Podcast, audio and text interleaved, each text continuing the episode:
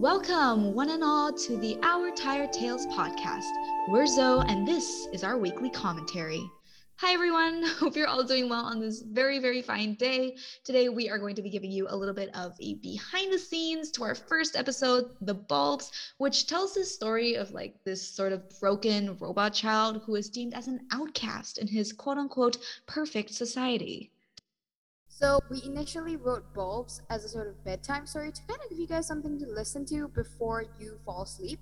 But I think we got kind of carried away mm-hmm. by this, and it became this sort of weird TMI yeah, story definitely. that related way too much to our personal lives. Okay, let me just be clear: we're not outcasts or anything.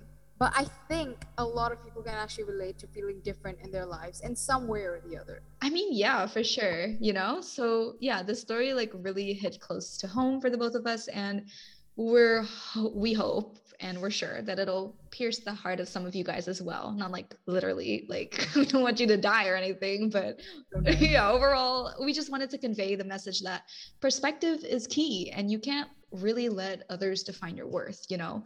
I mean, you probably have heard it like a thousand times, but it is actually a really important sentiment. And it's a mentality that we think most of us should probably implement in our lives. Yeah, um, I think it's sort of something that uh, a lot of people just kind of skip by. Yeah. It's actually really important. Like, for example, in the story, you see that the little bulb is kind of introduced to us through the lens of Mr. and Mrs. Bulb, right? And so, of course, we're going to see him as broken, shattered, and well, we're going to see him as useless, right? Mm-hmm. But then, as we get through the story, we get to learn a little bit more about him from him itself. So, we come to the realization that, you know, he's not really an abomination, he's not really anything different. He's just kind of, you know, a normal kid. Yeah. Which is something that is not uh, common in that society. Because kids have to be perfect, they're not normal. Mm-hmm the only thing he needs to do at this point is honestly to accept himself even when others won't. Yeah it's it's kind of like sad when you think about it that way because he just he really couldn't live life as himself.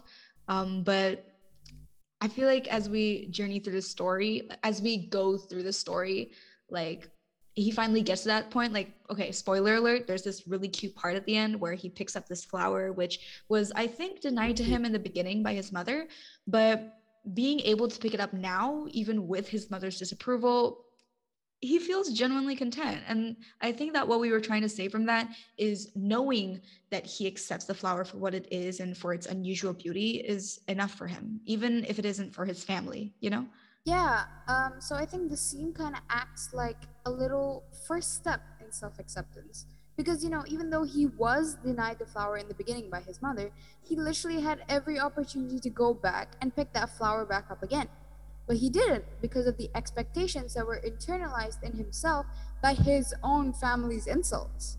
If any child is listening to this, I'm not sure you might understand what internalization means, but and like that might have been a bit of a reach, but yeah, generally this is a story of self love and acceptance. And um, I know we didn't continue the story, but I hope uh, we both hope that as the audience, um, you guys know that he, you know, he probably lived a much fuller life, knowing that he was good enough for him. Now, obviously, that doesn't that doesn't mean that he would he wouldn't have setbacks. You know, I feel like a lot of people relapse in their lives, but at least he took that first step, and one step is really better than nothing. So, um, and that pretty much concludes this week's commentary. Thank you so much if you've made it this far, and if you haven't already, don't forget to check out our bulb story. Again, we are so sorry for the spoilers, but we promise you will still enjoy it to the fullest. Yeah. Until next week, XOXO, our tired tales. Bye. Bye.